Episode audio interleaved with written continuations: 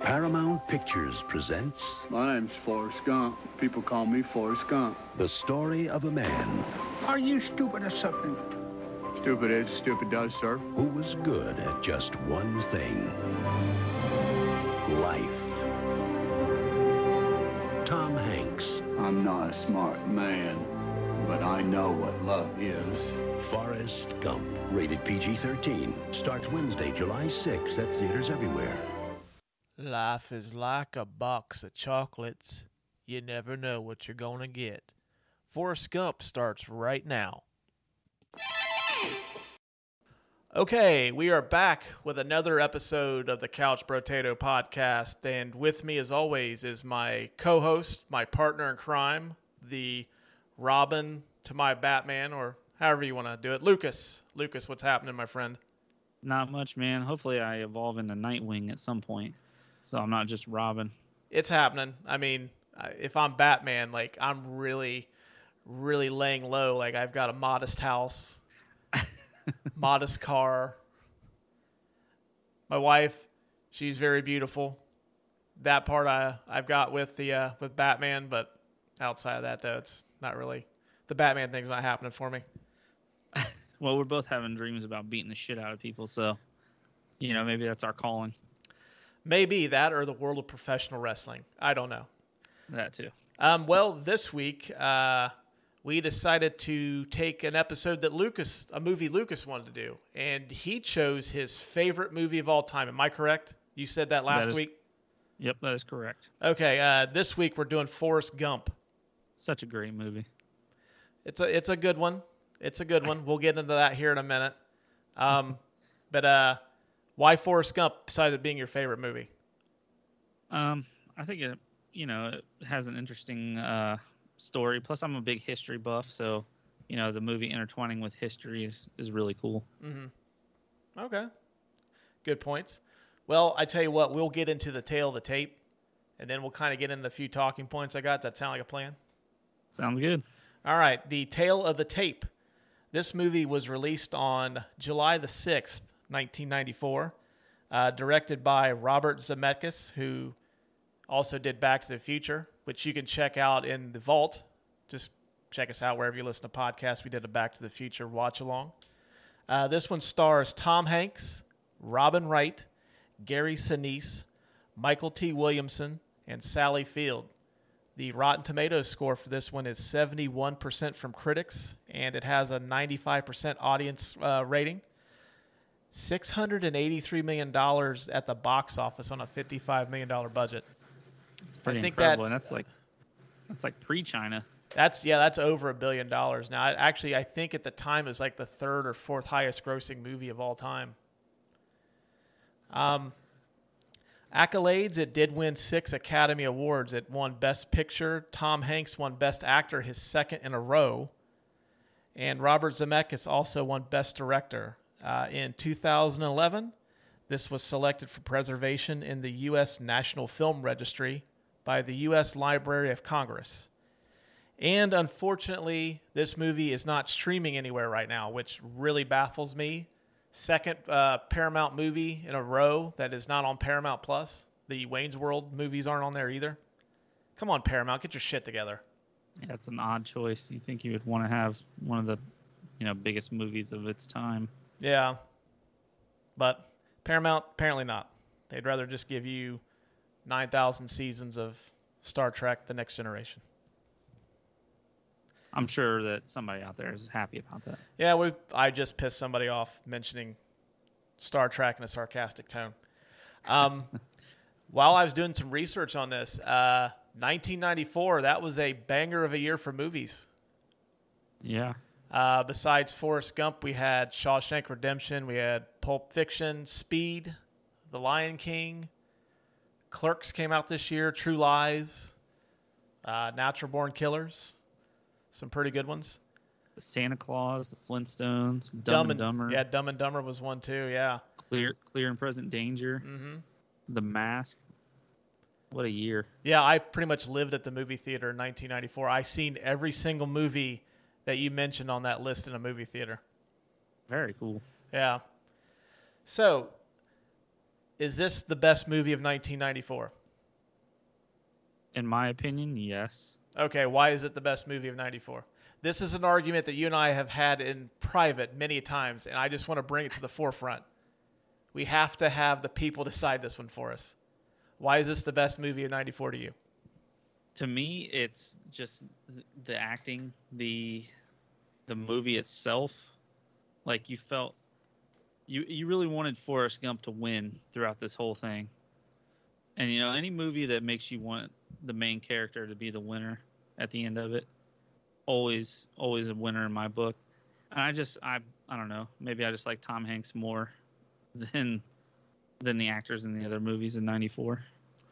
Well, th- with that, uh, doesn't Forrest Gump pretty much win in life outside of uh, not getting Jenny to to love him? I mean, he becomes a college football hero on accident. He becomes a billionaire. He gets fame and recognition. The only thing he doesn't get is Jenny, which he does at the end. And sorry if I'm spoiling Right. the movie for you, but this movie came out in '94, gang. Yeah, You've had plenty if of time to haven't watch it. it by now. Then there's something really wrong with you. Yeah, But yeah, you're you're right. He does win a lot, but I don't know. Maybe it's the uh, maybe it's the underdog part of it. You know, the fact that he's mentally slow. Um, I don't know if I, I don't know if I could ne- actually relate to it, but I feel like you know the the whole underdog story, the guy that can you know make his life great through adversity. I kind of relate to that. So I feel like I really, even as a kid, I always felt like I related to Forrest Gump somehow. Mm. Okay. Well, those are fair points. Um, I of of the belief, and I even believe uh, had this belief back when I seen him in '94 that I didn't think it was the best picture of 1994. And Uh, what, which one did you think was? Uh, I still believe this to this day that uh, Pulp Fiction is the best movie of '94. Um, I felt it the minute I got out of the movie theater from seeing. Like, actually, funny story about that, real quick. I couldn't go see that. I had to have uh, these this older couple buy me a ticket to get into it because for some reason our movie theater had these high standards that they weren't letting kids see rated R movies at this Yeah. time. The only period they ever done this was like the summer of 94. That was it.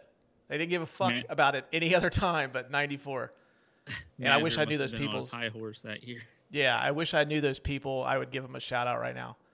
But Pulp Fiction did something that I had never seen in a movie prior to that, and they just they had this narrative like you'd never really seen a movie filmed and like put together the way that was like the jumping time frames back and forth, the real snippy dialogue, like they really embraced pop culture in a way that I had never seen a movie done before, and it just it, it's something that I had never seen at the time, and now you see it constantly.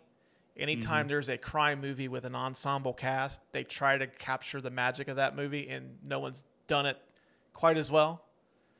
And then uh, even Shawshank Redemption, which uh, I don't know if you know this, but uh, Pulp Fiction, Shawshank, and uh, Forrest Gump were all nominated for Best Picture in '94. which they they should have been. Now, I one point that I will agree with you is I think that Quentin Tarantino should have won Best Director. Yeah, Now, I, I I still think that Forrest Gump is the best movie, but I feel like Quentin Tarantino is the best director. Yeah, which I notice the Academy does that more now. They will split the vote to reward somebody who they may not think the movie's as like good as the best picture, but they'll still give like the best director for like, oh hey, you know you did an awesome job. This is going to be your reward. You're not going to win best picture, but you're going to get best director. Yeah. But back then, it's usually if you won best director, you're winning best picture too. Yeah, that makes sense. I mean, but I the point that you make about Pulp Fiction is a really good one. And I love I love Pulp Fiction and I love Shawshank Redemption too. Um neither one of them are as quotable. So that's another that's another thing with, Uh, with I Gump. that I don't. I will disagree with Pulp Fiction. Pulp Fiction has a ton of quotable dialogue, and we have used Shawshank in dialogue before. We even described our work situation back earlier this year as you and I were Andy and Red in Shawshank. That's true. which you ended up being Andy. You got out before I did. Neither one of us are at the uh, Pacific Ocean swimming in we Mexico. are not though. San Montenegro yet. Yeah. Um, but no, like even Shawshank, I think Shawshank is just just a beautifully acted, a beautifully just written story that just seems like you can put that movie in the 1940s and you can put it in contemporary times and it still is as great then and like watching Forrest Gump today, I still think it's a great movie. But it doesn't resonate with me as I've gotten older, it doesn't quite resonate with me the way that it did back in 94. Whereas the other two do that. And I think when I described in the Dark Knight episode, I said that the Academy should go back and just like five years re redo their uh, their Oscars and like, hey, we made a mistake. This would be one of those years I think they could do that too.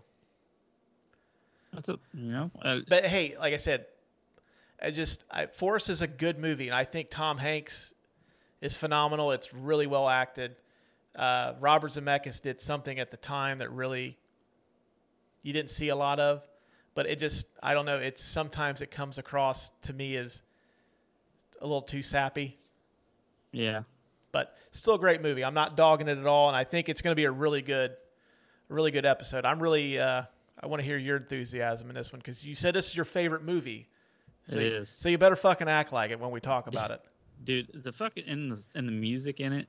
Oh man. Oh, hey, in it. hey, we're we're, ta- we're going to talk about the soundtrack. It's coming. I'm I'm giving you that enthusiasm. Okay. Put your, you can pull your pants up, please. All right.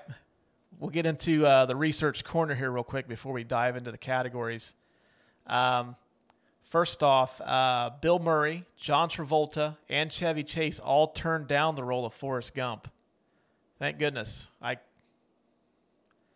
I can't see any of them as Forrest Gump. None of them. Yeah. Travolta maybe, but I mean we wouldn't have gotten Travolta in Pulp Fiction either. True. Um, I don't know. Uh, were you a fan of the movie Night Court or the tel- television show Night Court? Uh, 80s program. I- it's probably a little before your time. Yeah, it's a like most most of the people that listen to this show probably don't remember this show, but uh, Harry Anderson, he was the uh, the star of the television show Night Court, was Mm-hmm. actually the first choice to play Forrest Gump. Hmm. But uh, But he- studio s- studio shot him down.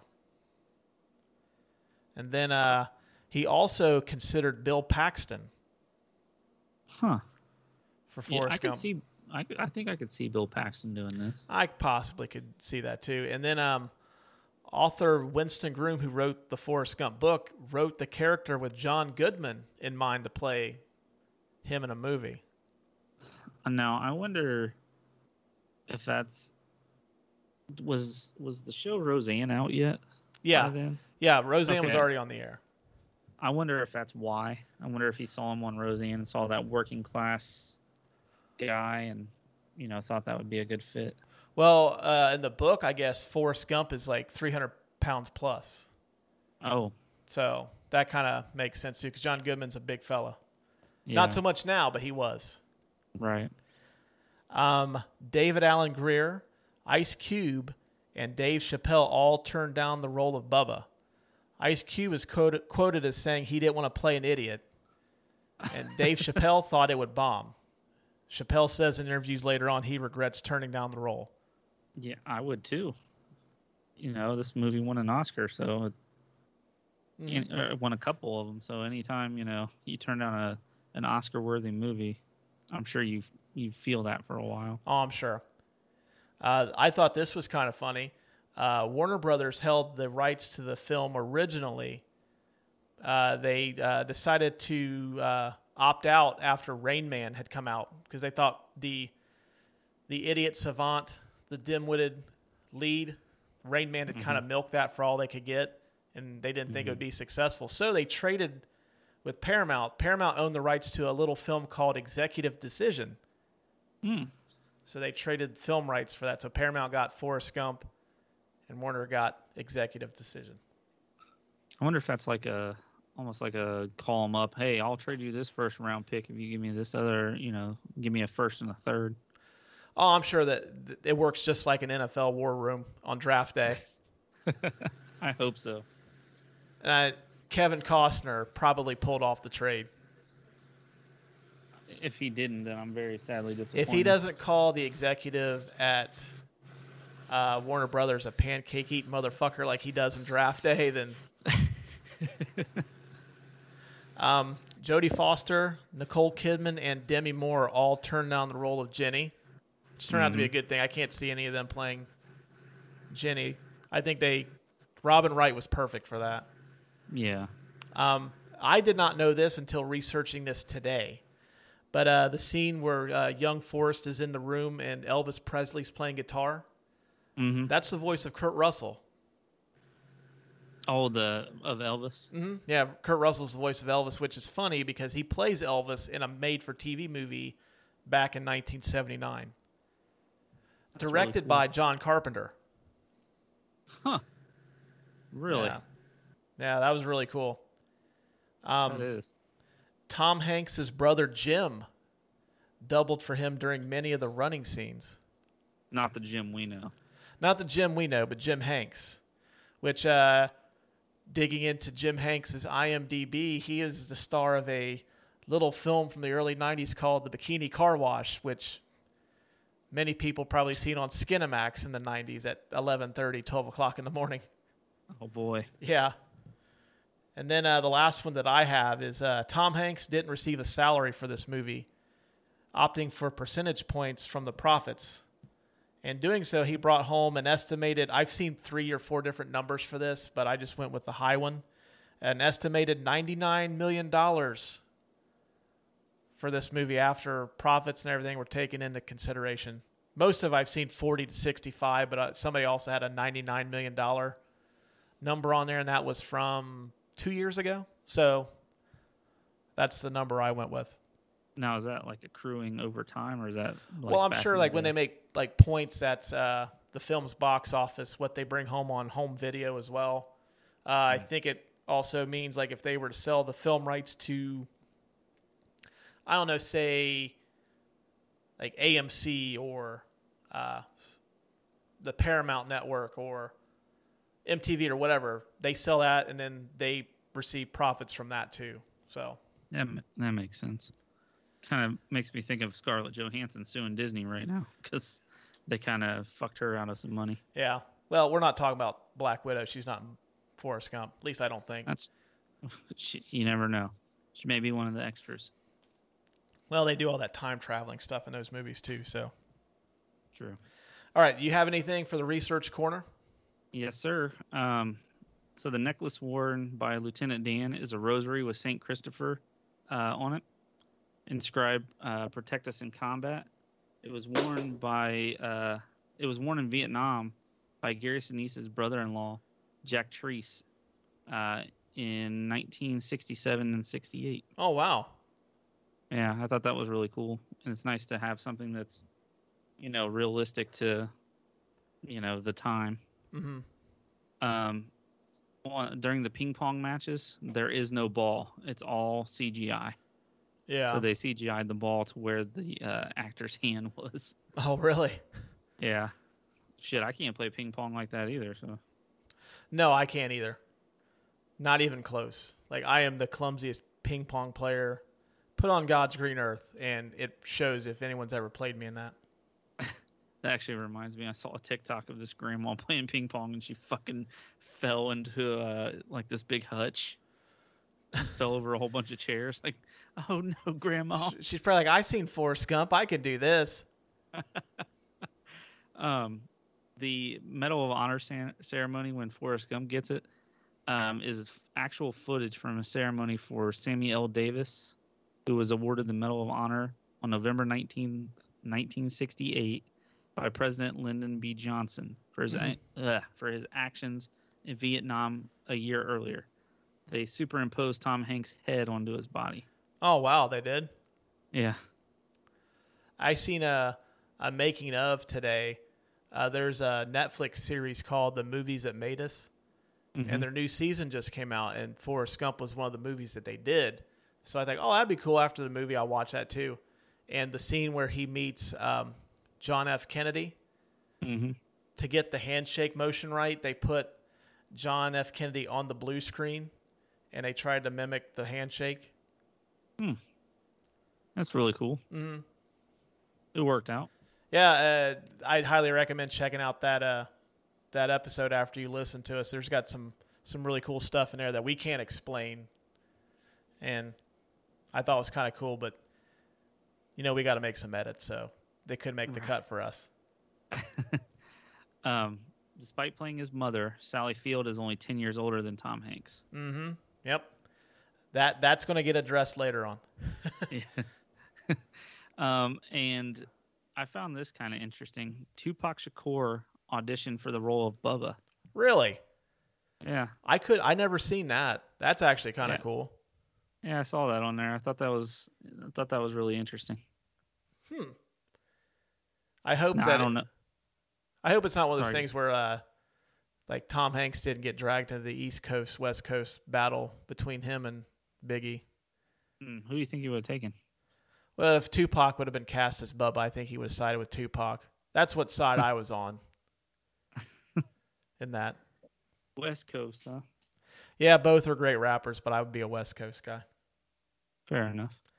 All right, Uh, is that- that is all the research that I have, sir. All right, some good stuff. Good stuff.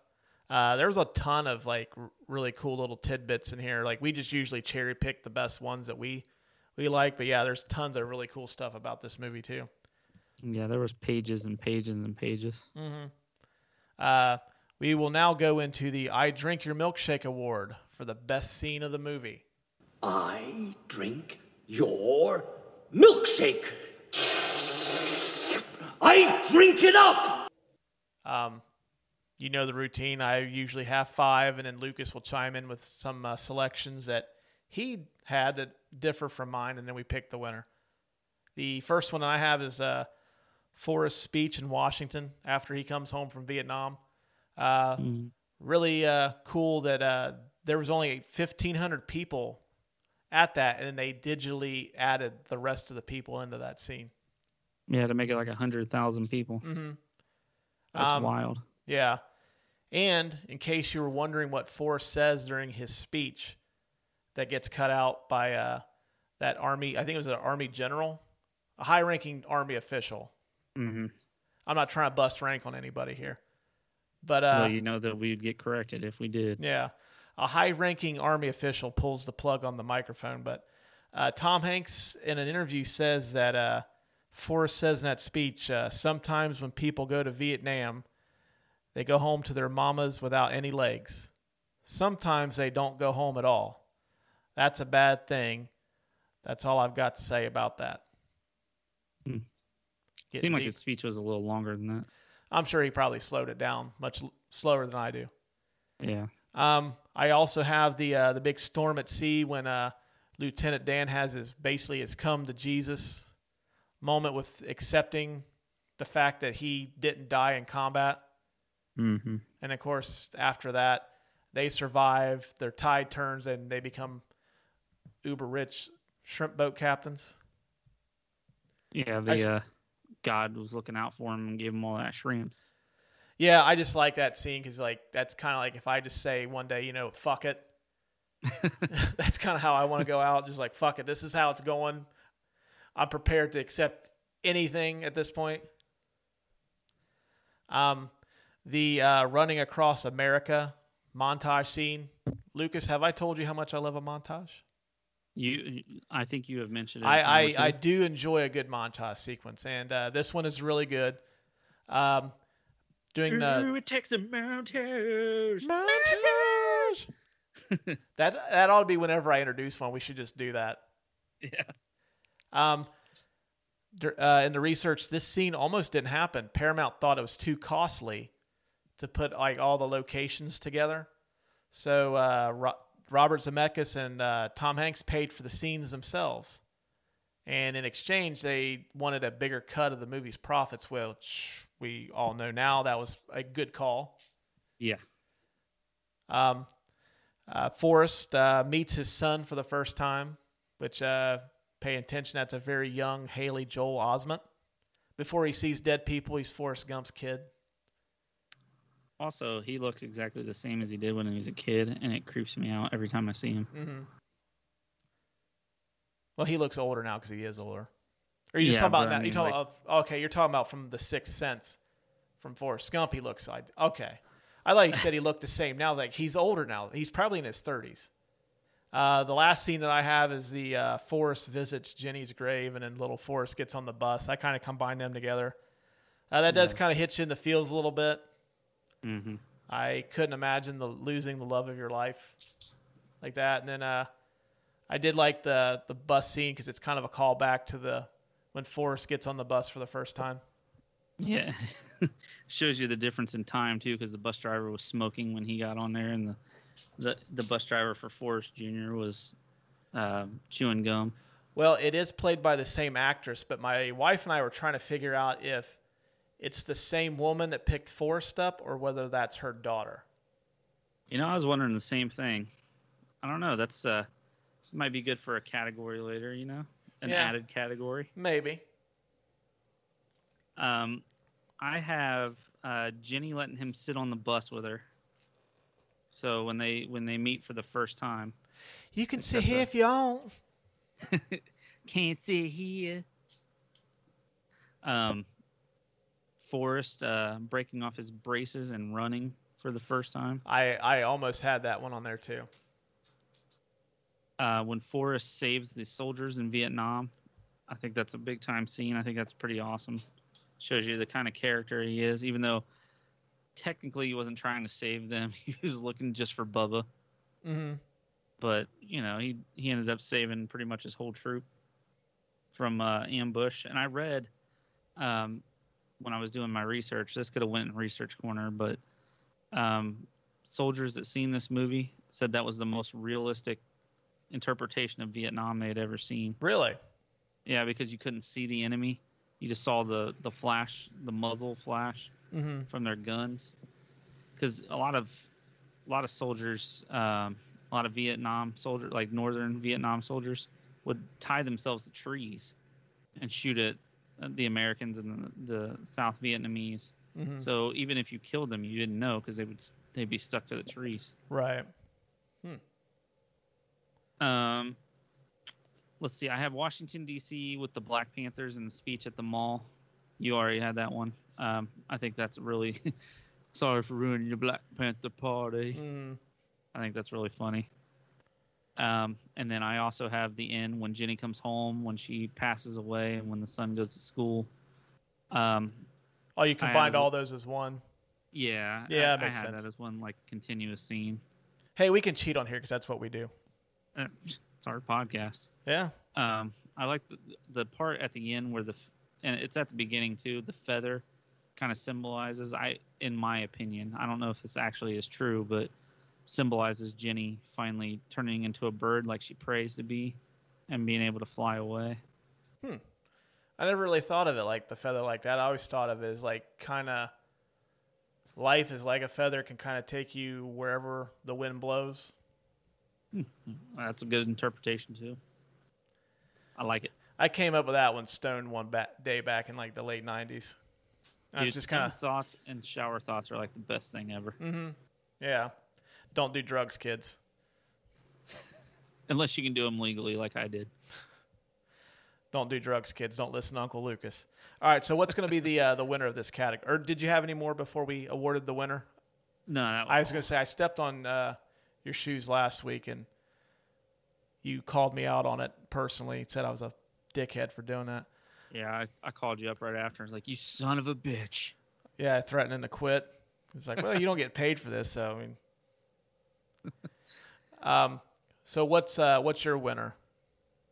Oh man, it's tough. Uh, maybe, uh, probably the end, just because it all you know when when Jenny passes away and it all comes together, that that big emotional ride through his whole life of loving Jenny. You know, after he had met her and she was kind to him, and then he helped her with her dad, and you know just her periodically showing up through his life, and then it all culminated with them having a kid together and her passing away. I thought that was I think that's just a great emotional scene. I see. Like I actually am going to vote for the Running Across America montage. First off, I do like a montage. I'm a- montage. I'm a sucker for them. Uh, but also, like, you just get like the really good stuff with like uh, he comes up with the the shit happens bumper sticker. Sometimes. I still laugh every time when uh, he goes, "Whoa, you just ran into a huge pile of shit," and then like it's like it happens, and then he creates the "Don't worry, be happy" smiley face too.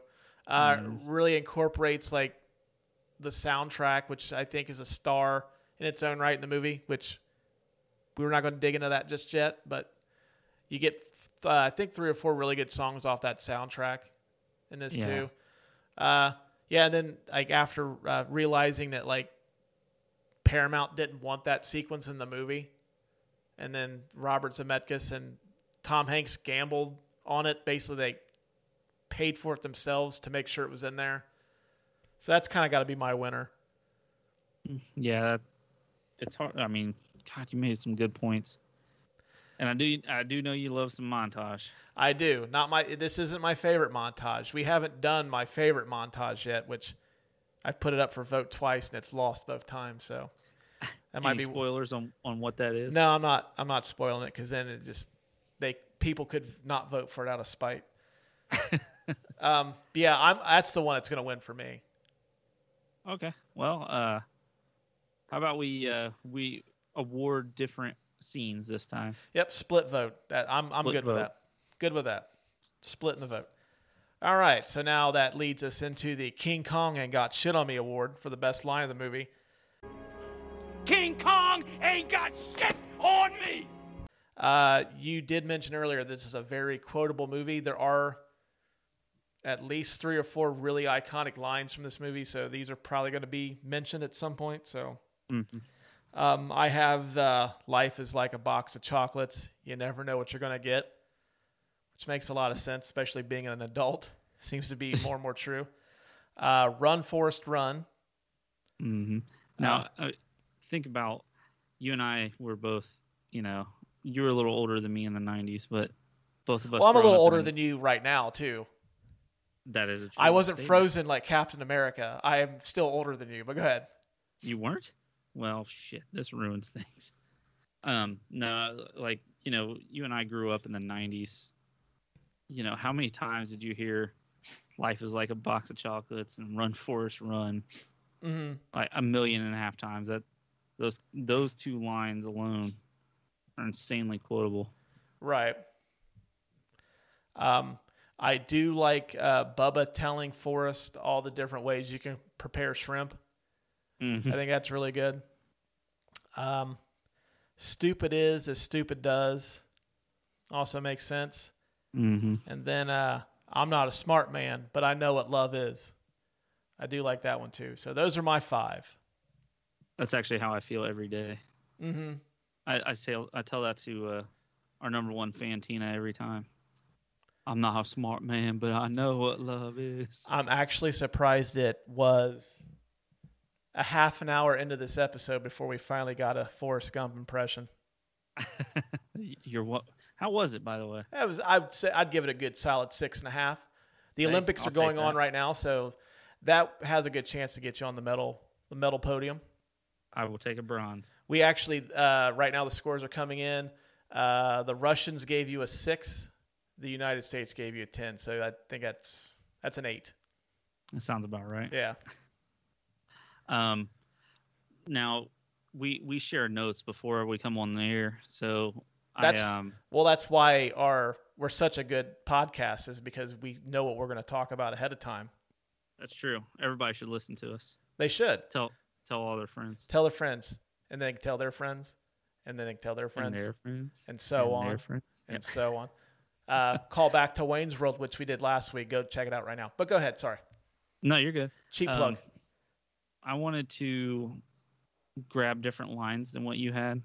Um, so you know when he's done running uh, in the montage, he turns around, says, "I'm pretty tired. I think I'll go home now." Mm-hmm. Um, Forrest, uh, when he says, "Me and Jenny go together like peas and carrots." Mm-hmm. Um, when um, Jenny finds out that he's going to Vietnam, she tells him, she says, "Listen, you promised me something, okay? Just if you're ever in trouble, don't be brave. You just run, okay? Just run away." Mm-hmm. Which he does before he realizes that he outruns everybody and leaves, you know, Bubba behind. Um, I, I'm trying to remember if this was after his mother died, but it was it was around the time when his mom was dying at least. Um, mom always said dying was part of life. I sure wish it wasn't. Mm-hmm. Which, you know, that's a heavy line. It is. He went deep.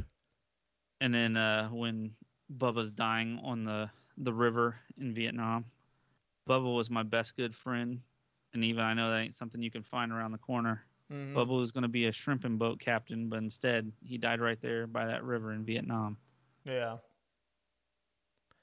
so those are my quotes. Um, I did have two that didn't make the cut, but they deserve uh, strong consideration. Uh, when Forrest tells President Kennedy he's got to pee, he still cracks me up. And when Lieutenant Dan tells Forrest and Bubba to take care of their feet, I hate when my feet get wet, and I've lived by that motto ever since I seen that movie. Like I do not like having wet socks. So yeah, if this is kind of my weird thing, if if I take my socks off, I will not put the same pair of socks back on. I have to change them. I'm the same way. Same way. Even way. if it's for like two minutes, I can't do it. yeah, did we just become best friends? Yep. You All right. go do karate in the garage? After this episode, we're gonna put the bunk beds together. All right. So what uh, what wins for you? I I think it's got to be uh, Life is like a box of chocolates, just because it was pretty much everywhere after this movie came out.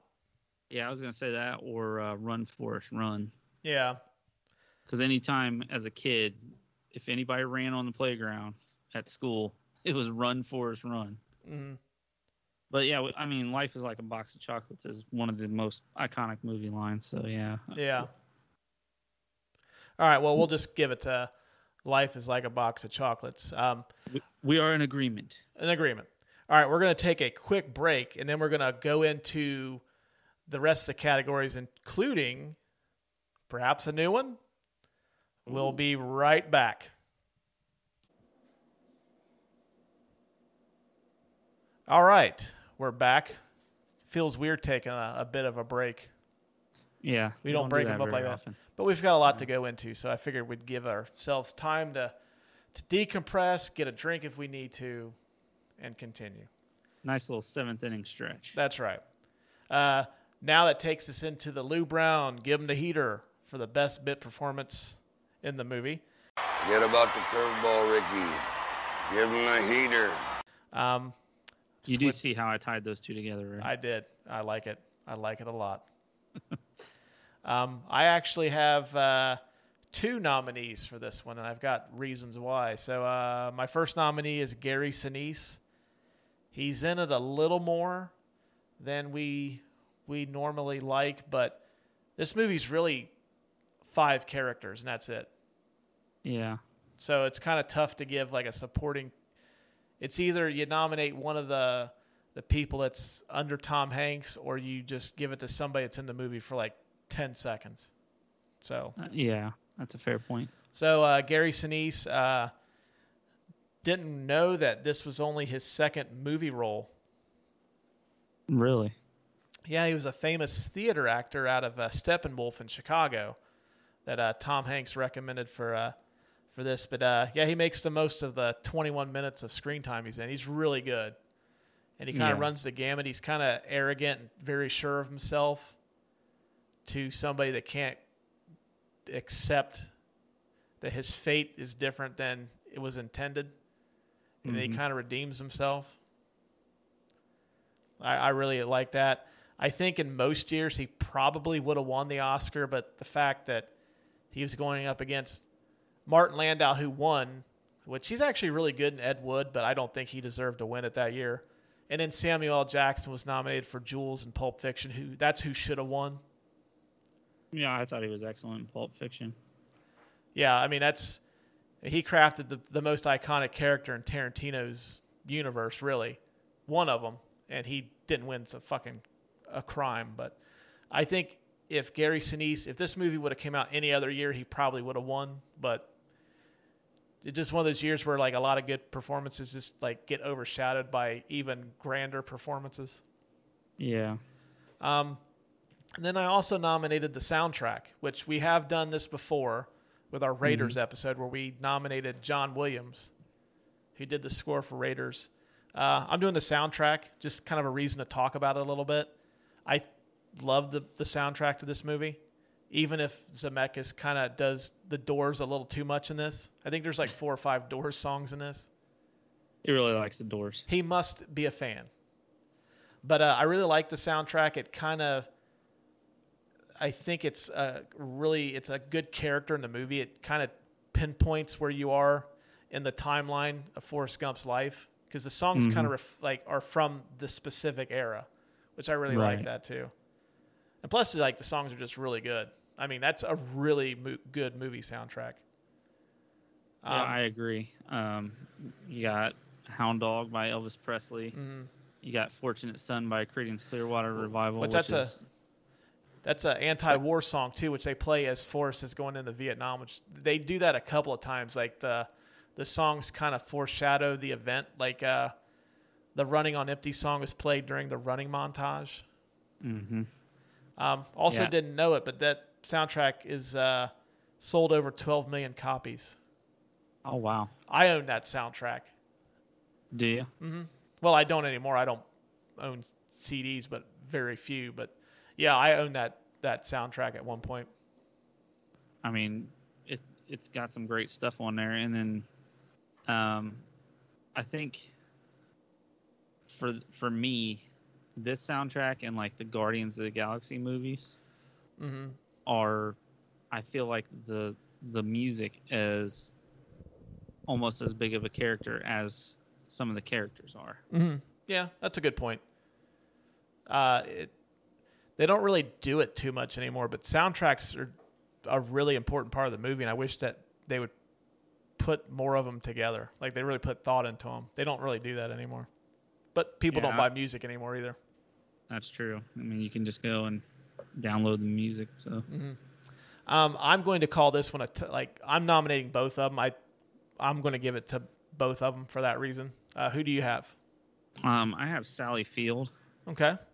as um, Forrest Gump's mom, because um, I don't know, she just she really convinced me that she's, you know, a mother that'll do anything for her son. Well, she And- she does. She she fucks the principal. yeah. Your mama sure do care about your education, son. Eh. Oh, funny story. I just thought about this.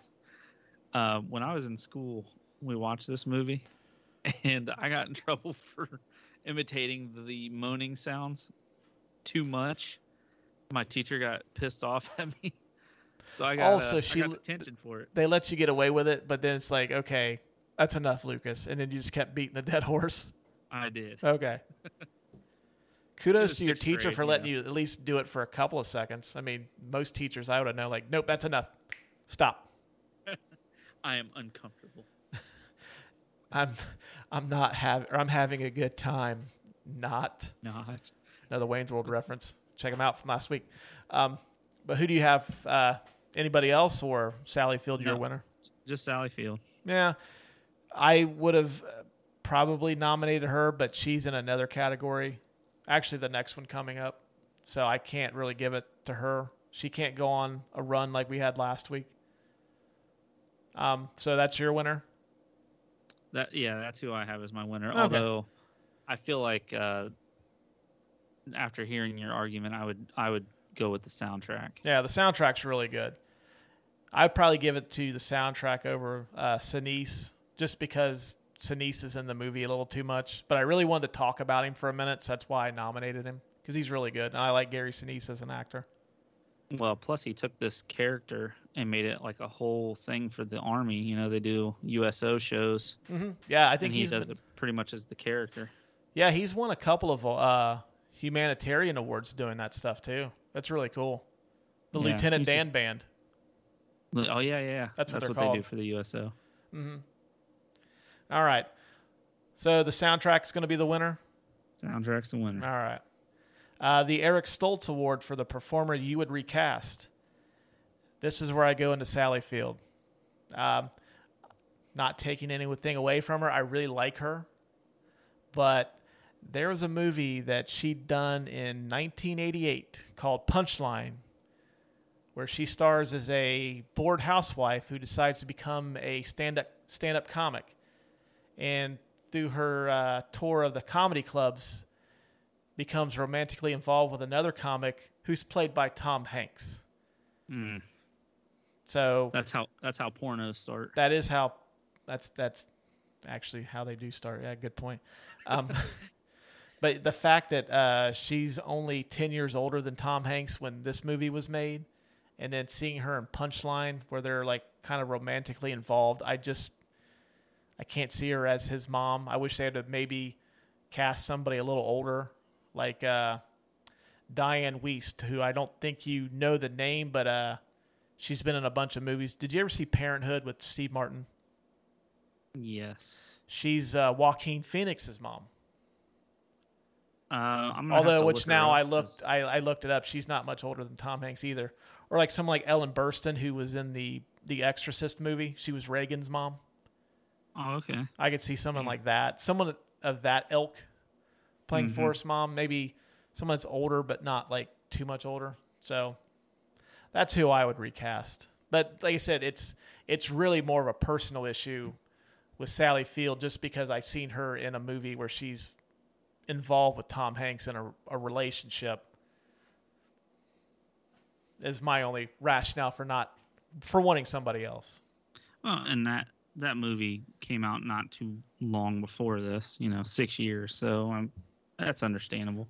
hmm Um, I don't have anybody um, for this. Um, I'm really happy with the casting. Yeah. But I'd also never seen that movie. So Well, it's like I explained to you before we started recording. It's really not that great. So you're not missing anything if you don't see it. That's when Tom Hanks' career was like kind of up and down. He'd make a good movie, make a few turds, make a good movie, turd here or there. That's before he Gotta go- became America's actor. gotta go through the uh, trials and tribulations, I guess. Right. All right, our next category is a new one. May may show up from time to time.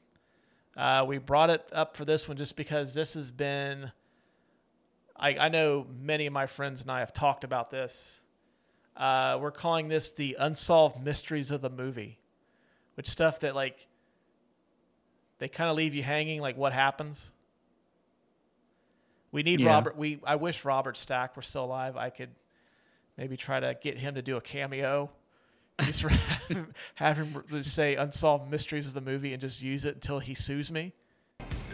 Join me. Perhaps you may be able to help solve a mystery.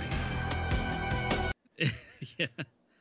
Um, Man, which for our younger audience, if you didn't grow up watching Unsolved Mysteries, that show used to scare the utter dog shit out of me. it did a lot of people. I mean, it creeped me out too. Yeah. And like I told you, my brother and I still remember. Like we don't anymore, but for the longest time after hit the show had ended, we still remembered the hotline that you could call if you had any tips for the stories that they Any had. tips? Yeah, any tips? Um, but uh, the unsolved mystery of this particular movie is uh, what did Jenny exactly die from? You know, I always thought it was cancer. Oh, re- When I see, was- I had never heard that. Yeah, see, I always thought it was cancer just Mhm. because, you know, she didn't look necessarily the healthiest when she revealed that they had a son, but she also didn't look like she was necessarily dying either. And uh, I don't, I just, I always figured it was cancer because Forrest didn't have any health issues and hmm their son didn't seem to have any health issues, you know? So Right. I always, I always equated it to cancer. Well, uh, researching this, uh, there's two schools of thought. Um, the uh, screenwriter of Forrest Gump, Eric Roth, uh, said in an interview in 2019 that uh, Jenny died of HIV. Which that seems to be the consensus because it's kind of an unknown unknown illness. Uh, I think the timeline when she dies is what 81, 82. Yeah. So I think that's the very early stages of the AIDS epidemic. hmm And So- she was sharing a lot of needles and sleeping with a lot of people. So Right. Um, Winston Groom, the author, though, says that she died of hepatitis C, which uh, I put on my medical researcher's cap, which I moonlight as a, a TV doctor. So, um, but I guess apparently hepatitis C really wasn't identified too until like the late '80s. That they kind of they knew about it, but they didn't really didn't have a name for it until then. And she says in the movie that they don't know exactly what it is. It's a, uh, an illness. So either one of those makes sense. Um, yeah, I was gonna say. Unfortunately, I, I from personal family members, I know a little bit about hepatitis C. My uncle passed away from hepatitis C. mhm. So yeah, I I know I know a little bit about that. Um, now, in that same interview with Eric Roth uh, from 2019, uh, I didn't know this at the time. I had heard that they were talking about it, but I didn't really know that they got that far into it. They talked about doing a Forrest Gump sequel. Mm-hmm. Uh, and I guess in the sequel, they were going to have it that uh, their son was going to have the HIV virus. And it was going to be him Fucking dark. living with it. And I was, yeah, I seen that. I was like, I like, I'm so glad after I read that. I'm like, I'm so glad they didn't go forward with that because that just kills everything that made this movie good. Yeah. Uh, it. I mean, this movie is about the underdog winning. I mean, what kind of kind of winning would it be if if it's about his son going through all the trials and tribulations of HIV and AIDS? Which um, this that sequel was actually done, and on September, I think it was done on September 10th, 2001, but because of September 11th, they decided to cancel the movie Mm-hmm. Which I don't I don't know why they decided to cancel it and not go forward with it, but yeah, something with 9/11 made them not go forward with it. Right. Well, I mean, and the fact that you're going to go take that road just plus it's to me it's one of those movies you don't really need a sequel for. Like just leave it alone. I think we've seen everything we need to see with the Forrest Gump character. Like I don't really care to revisit him again cuz then it's just like you're kind of copying like what are you going to have him do this time? Right. Yeah, I feel like we got I feel like we got the closure. You know, it, it started off as the love story between him and Jenny, and it ended with the love story of him and Jenny. Mm-hmm. Yeah, but um, I don't know. Like, I don't know which one would be the reason of her death.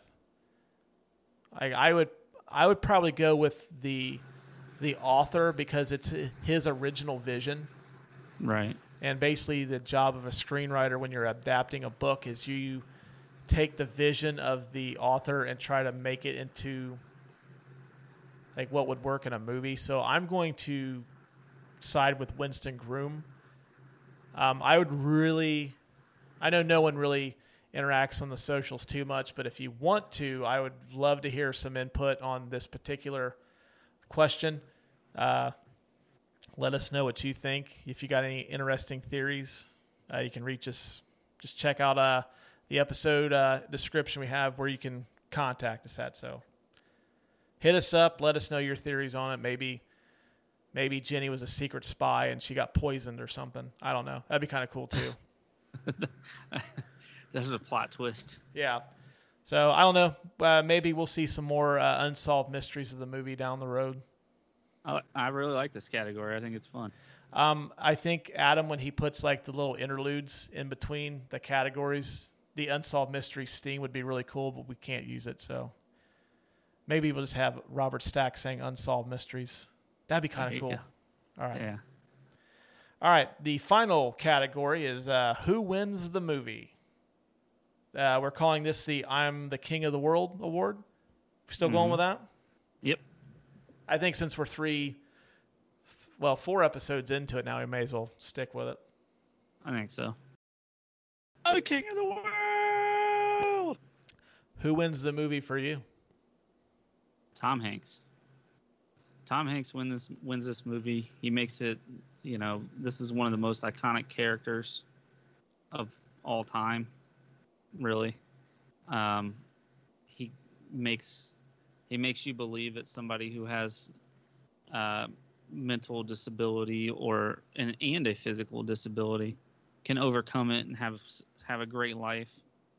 Um, you know, he shows what it is to love and and not be loved in return and still love somebody even though you shouldn't which as you know i've been through that journey Mm-hmm.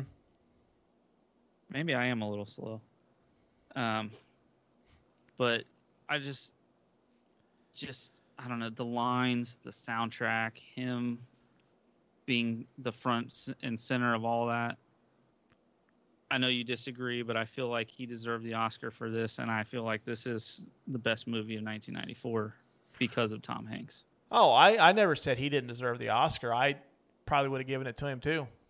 Really, I Mhm. figured you would have given it to somebody from Shawshank. Oh, I forgot. Yeah, I don't know. Morgan Freeman is pretty awesome as Red. Mm-hmm. I don't know. But know. he's not he's not the lead character in that though. I think it's more a- of a. he would be a supporting. I think it's more of a crime that Tim Robbins didn't get a nomination for that. But we'll save the Shawshank conversation for another another episode. Maybe even the Shawshank Redemption episode. Maybe. Um, I agree Sounds with like you. something coming down the line. Maybe. Uh, I agree with you. I'm going to give it to Tom Hanks too. Uh, yeah, like you said, Forrest is probably one of the most iconic characters, at least of the the '90s, Yeah. for sure. Um, he won a second Oscar for this, uh, second in a row. That's only Mm-hmm. been done one other time. Uh, Spencer Tracy, which our audience, 99% of them probably don't know who that is. I hope you do. I I also don't know who that is. I'm not surprised. Um, I think uh, this kind of solidified Hanks as the best actor in Hollywood at that point. Um, he went on a run that, like, I don't think anybody has rivaled. Uh, I just looked it up just to give you an idea. From 92 through 95, he did in a row A League of Their Own, Sleepless in Seattle, Philadelphia, Streets of Philadelphia. Oh. Forrest Gump, Apollo 13, and Toy Story. Just like those, what was that? Two three years? Just those two three years right there. Incredible. And then after that, he had uh, Toy Story. I, I'm trying to think of, I can't think of the timelines exactly, but he did uh, Saving Private Ryan, Toy Story 2, The Green Mile, and uh, Castaway, Yeah. I, I mean, which he should have won a third Oscar for. But yeah. That that run is ridiculous Mm-hmm. though. Uh, but the most important thing I think for me why he wins this movie is like I know we kind of went over like some of the people that they considered to play Forrest Gump, but I can't see any of them doing it the way he did it and being that good at it. Right. Like some of those are just insulting to think that they were considered, but yeah, I can't see anybody but Tom Hanks as Forrest Gump. I just couldn't do it. And to me, I think that's the sign of like somebody being good at what they do is like if you can't they make that role so their own that no one else can pull it off. Yeah. You you believed that it was he was Forrest Gump going Mhm. through that in his life. Right. So that's who wins it for me. Sounds like we're in agreement. Sounds All like we need to send him an award in the mail. You know, I think Tom Hanks would be one of the few people that if we did send that to him, he'd be uh, like, he would at least like, oh, okay, like he just file it in a like a like his desk or a filing Yeah. cabinet. He just wouldn't crumble up and throw it in the trash like Harrison Ford would have. I can see Harrison Ford just angrily, "What the fuck is this?" Yeah, like if, he would have won the Fugitive and our uh, Raiders episode, he's like, why are they fucking sending me this shit again? All right. Well, I mean, uh, I guess uh, final thoughts. Um, this was kind of a, a fun, uh, a fun one to go back and look at. Uh, like I said, it's uh, over time, it's I. It's not as good as I remember it when I seen it in '94. But it's it's still a good movie. hmm I still enjoy it. I still think it's good, but just like because I thought when this came out in '94, I thought this was f- phenomenal. Like I think I've seen this in like the theaters like three times. Like many people, that's why it did so well at the box office. People seen it numerous times, Yeah. but it just it doesn't resonate with me the way that it did in '94. And I, to me, just hasn't aged quite as well as I would expect an iconic movie to do.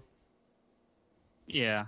Um, I grew up with older parents, um, so like the the soundtrack um, with the you know the classic music, like you know, Creedence Clearwater, even the Mamas and the Papas. My mom loved the Mamas and the Papas, Mhm. so California Dreamin' being on there, um, and you know I like I really have always been into history, so seeing all the the historical events on there and then you know just the the hero tale and the love tale and you know just all of that coming together is why I love this movie so much Mhm. and I can watch this is one of the, there's not many movies that I can watch repeatedly and never get tired of it but this is definitely one of them All right. Good deal. Well, fun facts uh, and interesting stuff all around from Lucas. So uh, glad that we were able to do one of your favorite movies instead of me being in control of everything we do every week. So that's kind of cool. I liked it too All right. And that's going to wrap up this week's episode of the Couch Brotato Podcast. We hope you liked uh, Forrest Gump. It was kind of a fun ride uh, revisiting that one. Lucas, what do we got on tap for next Monday? Well my friend let me tell you we got bad news bears and get this we got a guest who we've never had on the show before Oh, saucy. Now, we're doing the 1976 Bad News Bears, not the 2005 one, correct? Right, not the shitty Billy Bob Thornton one. Right. Okay, cool. We're doing the Walter Matthau one from 1976. And the fact we got somebody brand new is kind of cool, too. So that ought to be a good one. Mm-hmm. Guy we've known for a really long time. Yeah, and he absolutely adores this movie. So this ought to be a good one. Awesome. All right. Well, uh, be sure to check us out wherever you listen to podcasts. And until next Monday, we'll see you guys later. Thanks for stopping by, everybody. Bye.